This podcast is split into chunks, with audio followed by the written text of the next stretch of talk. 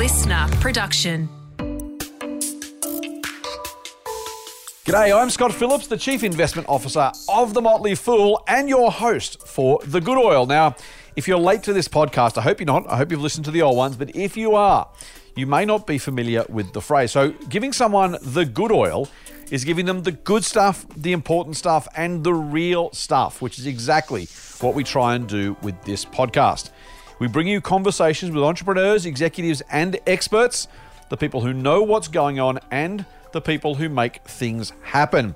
Now, today's guest is someone who really does know what's going on. You know that because he's been with us before. In fact, we last spoke to Craig James, the chief economist of Commsec, back in August 2022. And we thought, given what's happening at the moment, it was well past time that we brought him back. Craig, welcome back to the Good Oil. Well, it's good to be back. I don't know whether I am, yes, one of your experts or know what's going on. I mean, Philip Lowe is the one to speak to, but uh, apparently he's got some problems in terms of working out what's going on as well.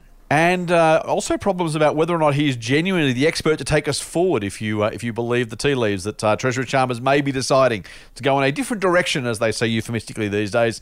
Uh, Craig, there is a lot going on, mate. Let's start with uh, Phil Lowe, of course, because that is interest rates. That's the big thing that we're all talking about. Uh, I was going to ask you up front, mate, is Phil Lowe getting interest rates right? Well, I think he's rolling with the punches. I think he's you know, so taking on the information, and unfortunately, all the information is, is surprising. You know, so some mm. um, months it's surprising on the upside, some months it's surprising on the downside. So, yeah. Um, and I think all central bankers are in this same situation where yeah, and it's a, an odd situation. It's not a normal downturn. It's not a normal response to, to lifting interest rates because we've got that small matter of COVID, which you know sort of upset upset the apple cart. So uh, I think he's doing the best job that he can um, in the circumstances, and he's uh, honestly you know sort of trying to you know sort of consider all the information. But you know the bottom line for all central banks is, inflation is public enemy number one we need to get you know, inflation down to, to more stable levels, anywhere between 2 and 3%, depending on which central bank we're talking about. Uh, and that's, that's the goal at the moment. Man, let me, let me drill into that because you are absolutely right. Of course, you're right. But but uh, just for our, for our listeners, central banks around the world have been very very clear about inflation being public enemy number one. The RBA's statement every month um, has has for the last I don't know how long, maybe ever since they started raising last May, has has used the phrase "whatever it takes." Now they're not qualifying that. It's not whatever it takes except a recession or whatever it takes except unemployment rising or anything else. It is literally whatever it takes. I I have to believe that is a genuine sentiment rather than just jawboning. They, they genuinely believe that's what needs to happen.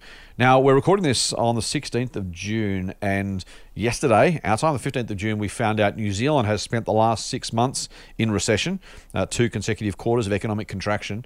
Uh, that that the RBNZ the, in theory uh, believed it was worth that risk to get inflation down. Maybe just tell us if you can to the extent you disagree or agree, by the way, feel free to do that as well. Why is inflation enemy number one, given everything else that's happening in the economy? Well, the problem is inflation. You know, sort of something that we don't want to continue at you know sort of high levels, and um, uh, it means bad things for, for people's you know sort of wealth levels, bad things for people's standard of living, and, and it must be you know sort of rooted out. You know, so get down to a more stable level of between you know of two and three percent. And as I said, you know, sort of um, some central banks like, you know, so the US are focusing on 2% as, as the goal. Uh, the Reserve Bank is saying, well, 2 to 3%, and we'd be happy with 3%. And basically, they're putting a lot more stock on holding on to the gains in terms of the, the job market. We have got full employment in Australia. We've got an unemployment rate sitting somewhere around about 3.5%. Um, it is a strong you know, sort of a result. It's good that people you know sort of are able to find work and, and get jobs. And what he wants to do is get inflation down, but also protect to some extent the the legacy that you know sort of uh, he's likely to leave. You know, so the the fact that the job market's in great shape. Let, let, me ask you directly, mate. Is that the right approach? If if if you get the tap from, from Jim Chalmers in a couple of weeks' time and say, look, Craig, uh, we need to drag you away from Commsec, you're going to have to run the, the RBA for us for a few years. Um, is he doing it? Is doing the right thing the right way? What's your sense? And I'm, I'm, asking you to be unfair a little bit. You know, Phil has got the world on his shoulders, but but just from from a from an outsider's perspective, Uh, is, is he is he is the aim the right aim, and then is he going about it the right way? Um, I, I, think um, he is. I think he is. But you know, sort of one of the if I had you know sort of caveat you know so there, what we've learned you know so from policy back in you know so the the 70s, 80s, 90s, you know, sort of even, you know, so that if we're multi focused in terms of our determination, uh, we, we look at, you know, sort of two goals. One is getting inflation down to two to three percent, and we have another goal which is leaving the job market in, in good shape. Sometimes they can be at cross purposes, and uh, we may not achieve both ends. You know, sort of if we we have two um, uh, focal points rather than you know, so just one focal point. So, but um, uh, I suppose what we've also got to consider is what the, the, Reserve Bank's mandate is, and the Reserve Bank's mandate is that they've got to you know, sort of um, uh, protect the currency. You know, so the currency is you know, important. It, inflation, you know, sort of super important. And in terms of um, the prosperity of Australians through the, the, the overall economic growth and the job market's important as, as well. So, um, so yeah, he, he has got some risks there. You know, sort of by saying yeah, we want to protect you know sort of un- unemployment and you know, so keep uh, that uh, jobless rate low at the same time trying to drive down you know, sort of inflation. And and he really doesn't want to see a recession. So in other parts of the world, they say, well, look. If it takes a recession to get inflation out of the, the system, that's what we're going to do. And uh, uh different boards, of course, we can't just talk about you know, Philip Lowe. It's the, the Reserve Bank board making the determination different you know, of central bank boards are going to have you know, sort of different focal points. You know, sort of so. Um, I, I, tend to, to believe yes what he's doing yes at the moment. Why? Because if we think back before COVID, you know, so he took us through from 1991 back to, to, right up to the COVID times without a recession. It was a world economic performance, you know, sort of number one performance, you know, sort of any economy in the world to have that longer run of um, years without a recession. Man, let's let's go back to that then, because people will say that okay, maybe he's doing the right thing now, but he's having to do this because of the, the easy money policies that were rates were too low for too long before, during, and after COVID. Um, uh, I will editorialize slightly and say perhaps they were gun shy, having been through the GFC. They were so desperate to avoid another recession. Maybe they left things a bit too accommodative for a bit too long. Hindsight's always twenty twenty. I'm, I'm loath to criticise uh, Governor Lowe and the board, as you rightly say, mate, because I don't think it's a fair thing to do, and I think it's a very reasonable uh, point to make that they don't know what hindsight's going to tell us until obviously after the fact. But given that, given given that kind of circumstance, it, how much of the seeds of this hiking cycle, to use the use the jargon, are, are found in rates being too low for too long during COVID, and how much is just hey, you know, once in a century pandemic, uncertain circumstances, forecasts for economic calamity if they didn't do enough. How do you kind of in, let's be unfair, let's use hindsight uh, and and ask ourselves, you know, what what could they have done differently had they known? Yeah, if they had have known, they would not have um, cut interest rates as low as what they did and keep them as low, low for as long as what, what they did. Uh, and I think all central bankers are saying, yes, mea culpa, yes, I got it wrong, yes, sort of, uh, I didn't realise, yes, to how things could change in such a short period of time. I suppose what we do is we've got to take our minds back to, to when COVID, yes, was running rampant, and um, there were fears about, yes, the end of the world as we know it. Um, one of the, the big changes that happened, and one of the things that we can blame the uh, blame uh, it on, yes, if we're going to blame, blame anything, is the, the fact that uh, we had a um, cure for COVID within the space of 12 months.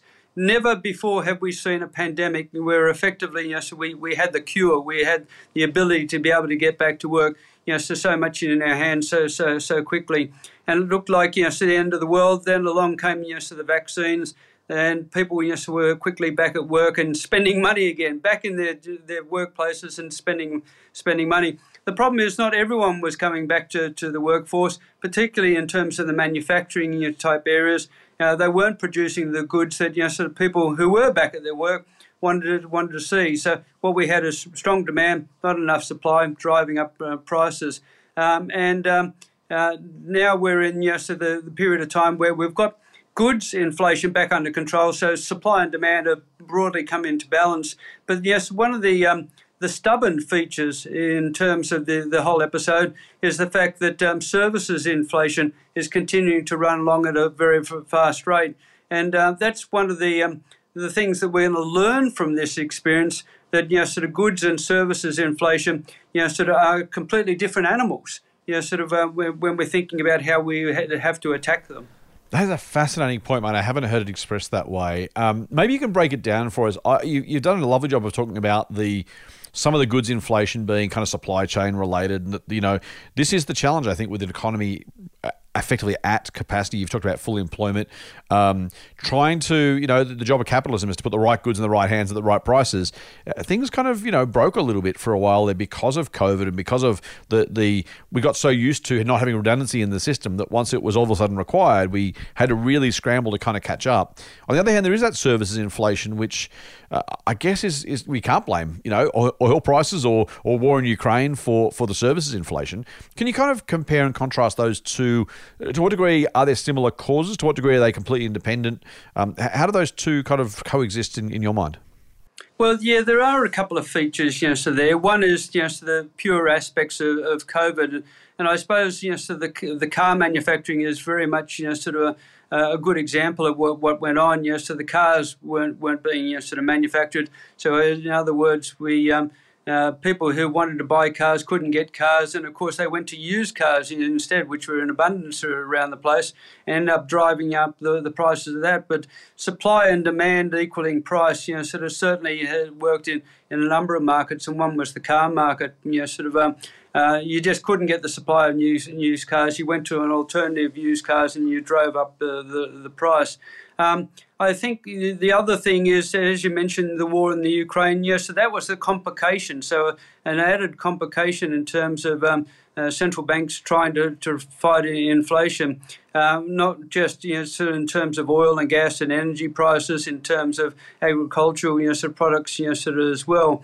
Um, but we got through that period and came out the other side. But the other thing that's been occurring as well is OPEC has had this determination to keep down your supplies um, and force up uh, prices. And um, we do know oil prices, um, the, the price of uh, petrol and diesel uh, are very, very important, and you know, so right the way across the economies. And if we had the, the, basically the market being able to, to work sort of more effectively between supply and demand and not being artificially constrained by, by OPEC, we would have had the oil prices being driven down to lower levels. Um, plenty of supply out there, not, not enough um, demand. Prices, you know, sort of down, and and those cheaper energy prices would have then, yes, be able to translate in terms of keeping down the rate of inflation and would have made it e- easier for central banks to be able to achieve control. So I think OPEC didn't do the world any great favours by you know, so their, their policies of um, constraining you know, so the amount of um, oil output and forcing up energy prices more generally. And fair to say, they probably don't still care that they had that impact because they got a lot of money in the in the door uh, by taking advantage of of that, and maybe uh, maybe maybe they'll pay, maybe they won't. It depends how the energy mix changes over time. When it comes to then local inflation, mate, I, you know, a lot of people said at the time, why would the RBA put up rates when inflation is being imported? Oil prices, wheat prices, you know, th- these were international factors. Why would the RBA do the job? Now, I'll, I'll throw my two cents in. You can tell me where I'm wrong.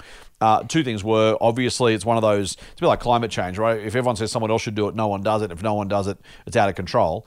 But also, uh, my, my my stronger argument or the view I've put again, maybe incorrectly, I'll let you tell me, is that they were most concerned about the transmission mechanism of global inflation to local inflation. In other words, once it became endemic, the prices started to go up because you know oil prices, fuel prices, fuel prices, transport prices. That becomes fruit and veg prices. That becomes and, and around and around we go. It always felt to me like they were trying to almost not quite preemptively because inflation was here, but just try and kind of remove the uh, the easy path for inflation to become endemic domestically because of those global pressures in the first place. Yeah, no, you're spot on. And the, the central element, yes, in all this is inflation expectations. Uh, what the, the Reserve Bank has said, yes, sort of quite eloquently, you sort of that if everyone, you sort of believes inflation is 5%, what does inflation become? It becomes 5%. Uh, so what you do need to do is to be able to get so that uh, those inflation expectations to have the confidence know sort of of, of businesses, of um, individuals, and, and, the like, saying, no, this is a temporary situation. Uh, the true rate of inflation is 2 to 3%. Um, and that's what we're going to f- factor in in terms of our decisions. And uh, unfortunately, that hasn't really occurred. We haven't seen that in terms of the wage setting. We haven't seen that in terms of uh, other prices, you know, and that's created a problem. The central banks have, have basically, I think, come together, and this is an unstated you know, so this is my view. I mean, yes, as to whether this is uh, the actual fact, but yes, I'm, I'm believing that central banks are acting very much, you know, of like a group where, you know, so one central bank, such as Australia, we may pause for a month and, you know, of say, right, we're not going to hike rates this month. The next month they come back and hike rates. And I think that's a policy or a procedure to keep people guessing be able to say, well, no, inflation's not down to 2 to 3% yet. You can't rest easy uh, we're, we're still out there, you know, sort of fighting the inflation fight. And I think that's basically strengthening their ability to be able to get inflationary expectations down. You know, sort of, and they're doing it, you know, sort of in a way which um, is a little bit, you know, sort of um, uh, a little bit of a softly, softly, you know, sort of approach. But um, what the, the, the aim is to be able to get inflation expectations down and to keep you know, inflation well anchored, therefore, at 2 to 3%. Mm. And it does seem like those inflation expectations are trending down, mate. I don't know if I've seen the most recent data, but it does. Maybe I'm looking at thinking about US data. Uh, well, let me ask the question rather than assuming I know. Uh, is that working? Are Australians' inflation expectations rising or falling? Uh, are they low enough? What does that tell us about what the inflation outlook might be and what the RBA might need to therefore do? Yeah, I think the, the Reserve Bank has got some. Uh, it's got a battle on its hand. It's got a very significant battle on its hands. If you look at the the ANZ Roy Morgan survey, and each and every week they come out with inflation expectations, and they're stubbornly, you know, sort of around about you know sort of five five and a half percent. Um, that's not the sort of thing that the Reserve Bank wants to see. It may be in terms of the financial markets. If we look at some of the measures there, that they're saying no, this is a temporary you know sort of situation. We'll get it down, but you know, so they're not the ones that you know sort of go out there and and um, pay the wages, you know, of set the rents, you know, sort of um, uh, form the, the, the prices, you know, out there. Uh, they may be fine in terms of uh, financial markets, but yes, not in, in a practical sense. So um, I think they've got some struggles on their hands. Um, you know, the recent wage is setting five and three quarter percent for award wages. Um, that that is, is something that um, clearly the Reserve Bank you know, sort of rankled a little bit amongst the, the Reserve Bank officials uh, that um, that such a high reading and you know, sort of it underlined their concern. Well, we don't want to see a wage price cycle. We don't think there's going to be one, but if there is going to be one, you know, sort of um, I, I can see where it's coming from. So. Um, uh, wages is a, is a, a, very very important measure. Of course, we do know in terms of services inflation too, and uh, and of course, the strength of the job market you know, is something that uh, we've always got to come back to when we, we talk about you know, what's happening with inflation and wages across Australia. There's there's the, the element you know, sort of that we have in terms of uh, a reasonably good economy, and that's creating jobs and whatnot.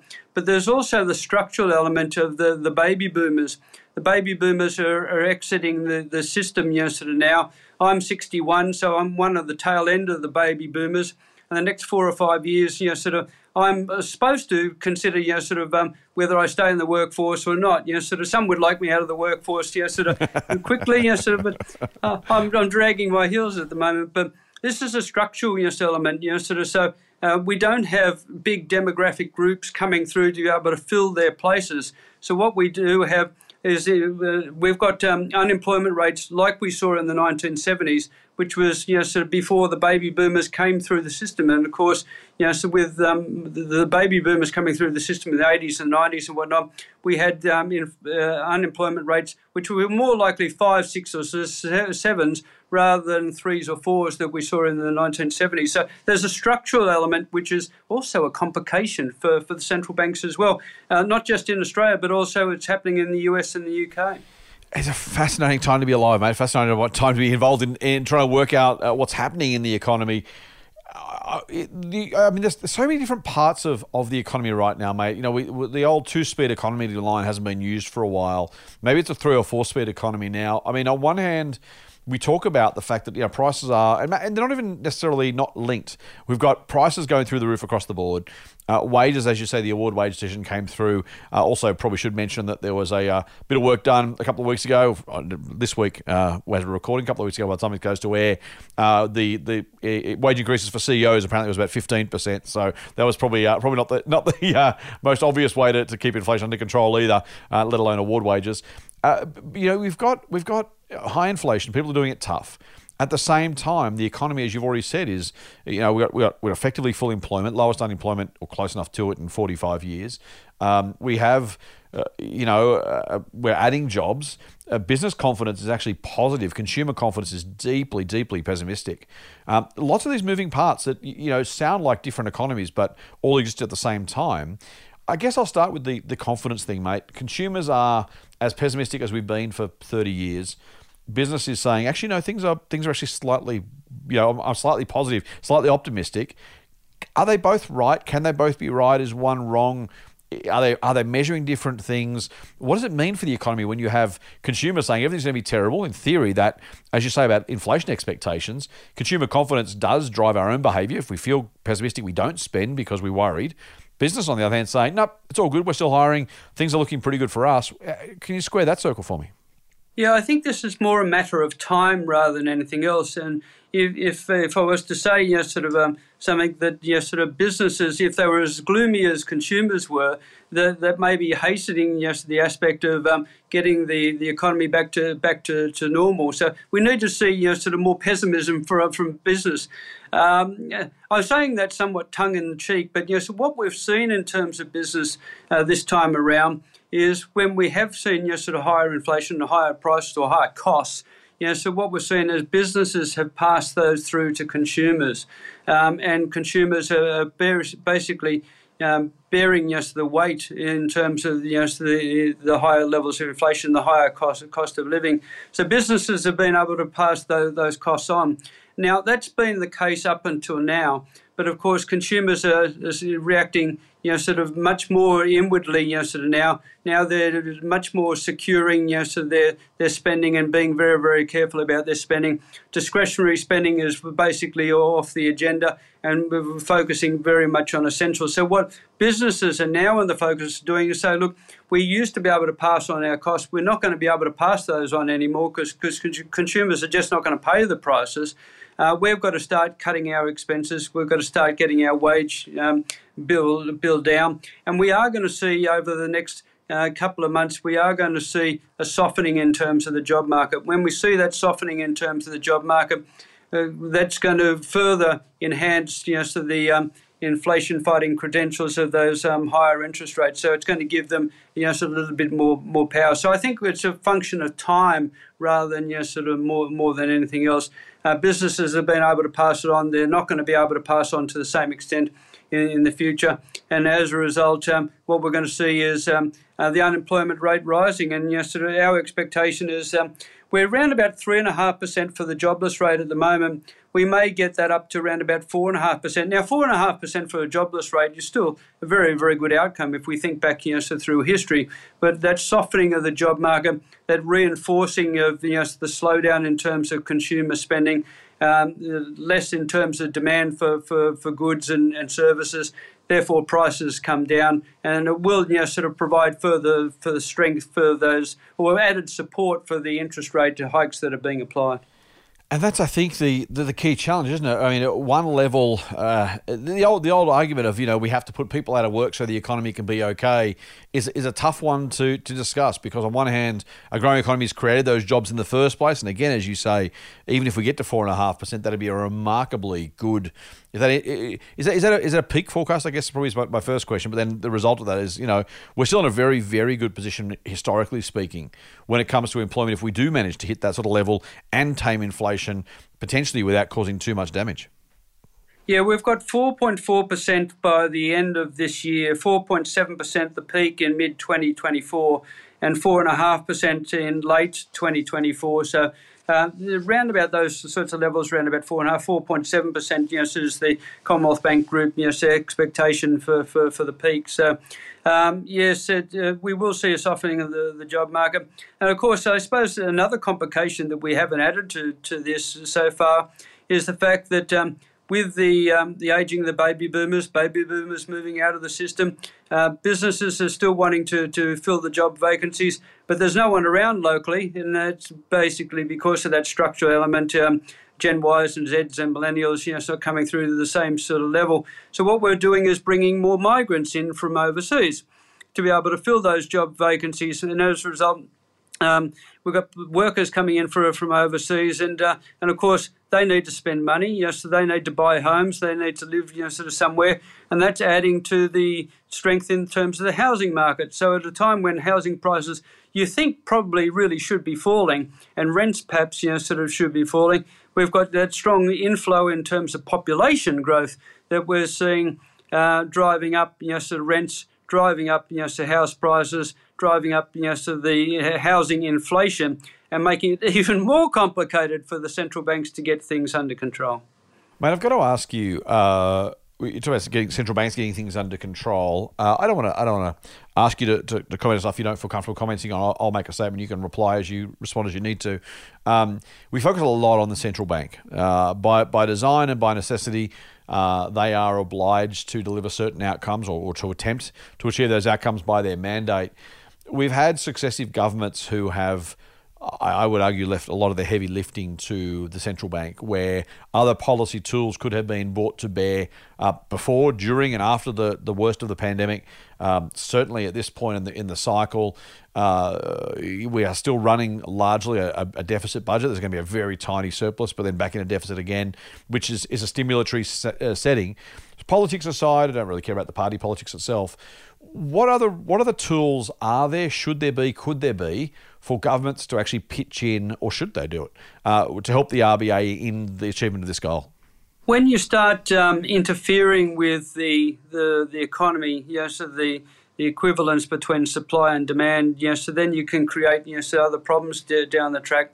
Um, uh, I, I, think we've done seen it beforehand in terms of the global financial crisis. We've seen it before in COVID, where basically it's been monetary policy and fiscal policy working in unison. And uh, so they were very, very effective in both those times. Australia didn't go into recession in the global financial crisis. Um, we we went into recession in COVID yesterday, and of course, yesterday it would have been hard yesterday not to. But um, if anything, I, I, think arguably that Australia was amongst the best, or if not the best, in terms of the way that it um, dealt with COVID, came through the COVID times, and came out yes, the other other side. So.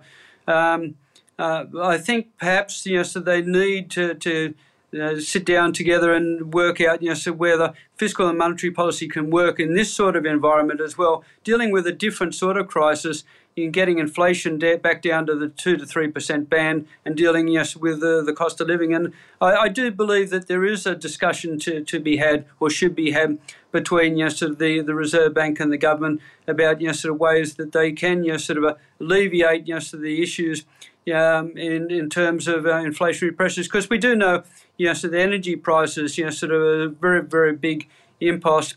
Um, what we don't want to see is that we hand back so much to consumers that they say, "Oh, I'm okay now," and just go, go out there and keep spending. and that's the complication. You know, sort of you can you, if you're trying to address the cost of living and get, giving people extra dollars. At the moment, we don't want them with the extra dollars. We want ordinary uh, households to be able to say times are tough. We need to cut back in terms of spending. If we cut back in terms of spending and the economy you know, sort of slows, guess what? We get inflation under control. But not everyone's thinking you know, so that way. They're thinking in terms of their own household rather than thinking about the good for the economy. And I guess that is the challenge, right, with interest rates, because we know roughly a third of Australians rent, roughly a third own their own homes outright, and the other third uh, roughly, uh, pay a mortgage. When you put rates up, and the small business gets hit as well, and there's, there's, there are flow on effects through the economy, but we are having a very, very significant impact on, on some people. In fact, if you own your own home and got money in the bank, uh, maybe with the Commonwealth Bank, you're getting a few more uh, a few more dollars uh, in interest than you were this time last year, and certainly a lot more than this time two years ago. Um, there's people who are benefited by rising rates. There are people who kind of shrug their shoulders, say it doesn't doesn't impact me either way, and there's those who are saying, "Man, I'm I'm dealing with the pressure here." It's kind of always been thus. I mean, every every cycle of the early '90s, again, it was today's boomers were then the, the you know the mortgage payers, and, and around and around we go but um, but it, it is worth thinking about. Is, there a better tool, mate, for for demand management than interest rates? Well, yeah, I suppose we haven't really yet seen it. You know, so haven't seen you know, sort of something which is novel and or innovative that is being you know, sort of applied. But um, um, it doesn't mean to say that you, you can't sit down and, and, talk about these sorts of things during the um, the COVID you know, of emergency. Certainly in New South Wales, uh, one of the ways you know sort of supporting you know, sort of um, individuals was to be, give people you know sort of vouchers that the vouchers that they go off to the pictures or you know sort of have a meal or wherever it happens to, to be, um, and it was done through a voucher rather than you know sort of cash handout where they could have spent it anywhere. They, they had those you know sort of dollars and they were allocated only in one particular area, and they could do that with energy costs now, where they basically know, provide you know sort of vouchers you know so rather than anything else. They have to be applied to your energy bill uh, they can't be uh, applied down at the supermarket or the liquor store or you know, so the gambling den or those sorts of things. They're, they're done yes in that sort of, sort of way. But um, I suppose um, you're right in terms of a third, a third, a third.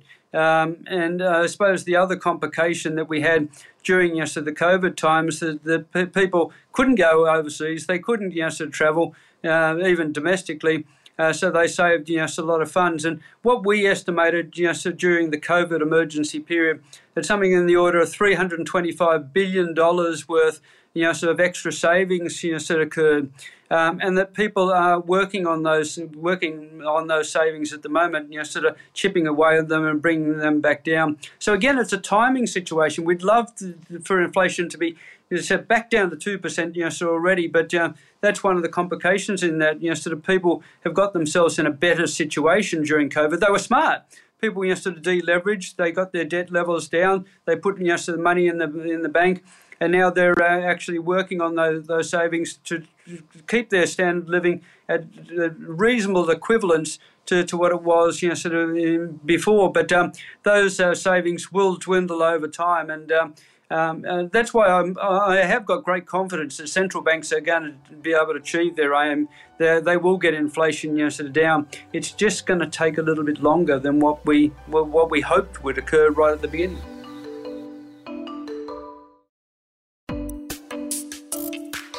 savings rate, the proportion of our income that we save, I think I'm right in saying was above 20% during the worst of that COVID uh, lockdown and, the pandemic support, as you've already highlighted.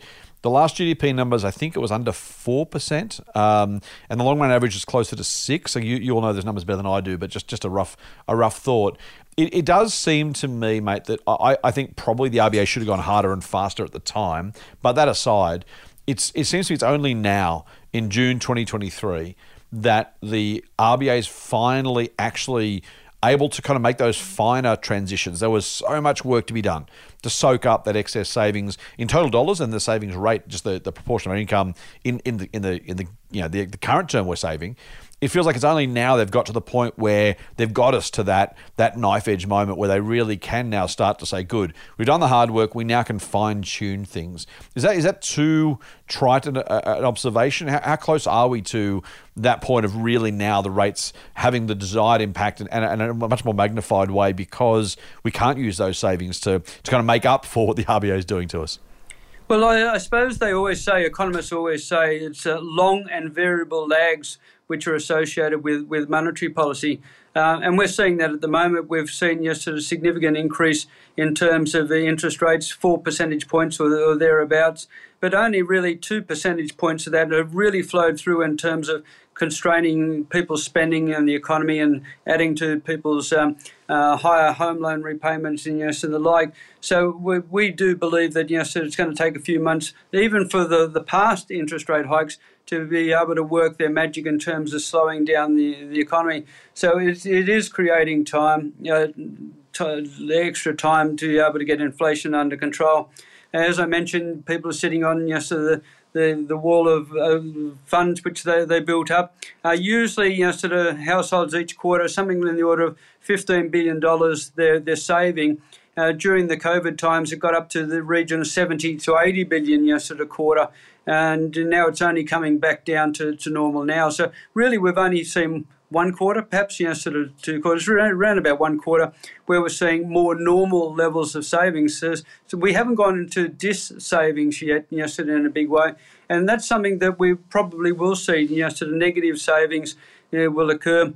Uh, the, the Reserve Bank governor has already flagged that unless people you know, sort of uh, uh, pull back the, themselves, they'll see negative cash flows coming through by the end of this year which uh, which is as brutal as it sounds. Um, I, am I'm, I'm fascinated too, mate. Speaking of tipping points, I, I don't do predictions, but I have said I think we are possibly past a, a particular tipping point when it comes to retail sales. We've seen over the past few weeks, again, we're recording this uh, in the middle of June, um, uh, Baby Bunting and Adairs, two ASX listed companies, I own shares in Adairs for full disclosure, um, that put out really disappointing sales updates. We saw David Jones. Um, uh, some leaked data reported in the Australian newspaper.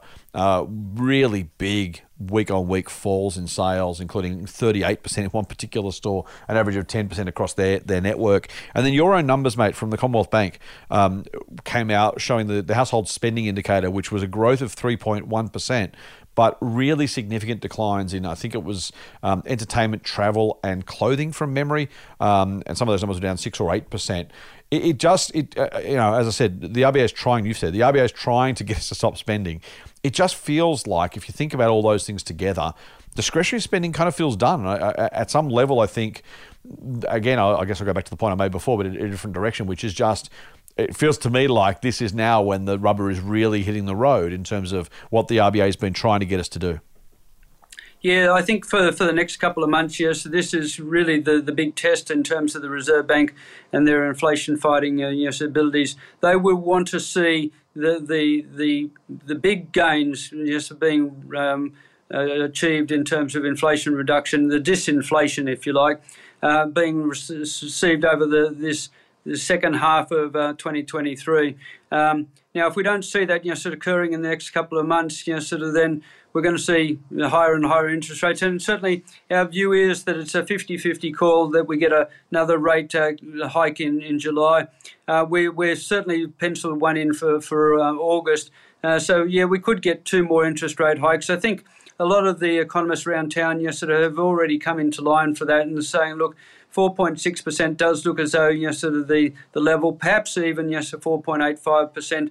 Uh, of course, anyone like me growing up in yes, the late 1980s, 90s, you know, sort of say that's not an interest rate. An interest rate, you know, sort of was uh, 20%, you know, yes, back in those times. They were different times, but um, uh, certainly, you know, sort of, um, um, we do believe that, you know, sort of, we, we will see the the benefits, if you like, or you know, the um, the, the gains coming through from uh, uh, inflation um, over the next uh, three to six months. Um, it's as you say, that's where the rubber is going to be hitting the road. You know, sort of over the next three to six months, and, and retailers are coming through this confessional period and uh, disclosing the fact that the one thing that you can hear a lot of yes, in terms of a word over the next couple of weeks is challenging. challenging, yes. yes, is the key word that's going to be applied. Yeah, ch- ch- as a euphemism or as, or as a genuine word, it's, it's euphemism for uh, bad, right, or, or, or negative, yes. or, or things yes. things are things are doing doing really tough. Let me let me then ask you, mate, as we kind of get towards the end of our, of our time, to, to look forward for me. I, I mean, on one hand, we're seeing an inflation rate that's still 6.8% on the last quarterly set of numbers that was released. We have unemployment at 3.6% at the time of recording. We have uh, retail spending, particularly discretionary retail spending, seriously, I'll use the word that companies use, challenged or challenging. Mm. Um, the RBA, despite all that, is probably going to keep raising rates, as you suggest, two or three more times, perhaps, to get that inflation number down. But with retail spending already under some serious pressure, what is the what does the back half of the year look like for, for the economy?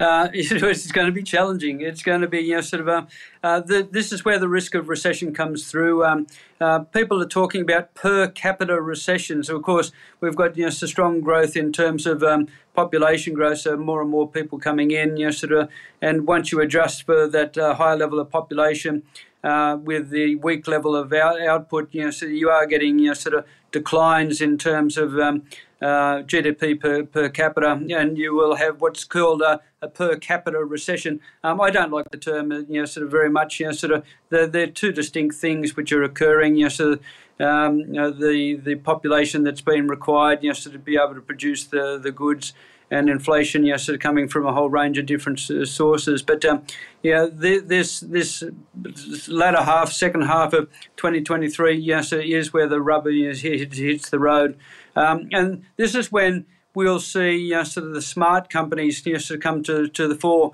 You know, so those ones who have been successful, they've been successful in terms of their marketing, keeping their expenses down.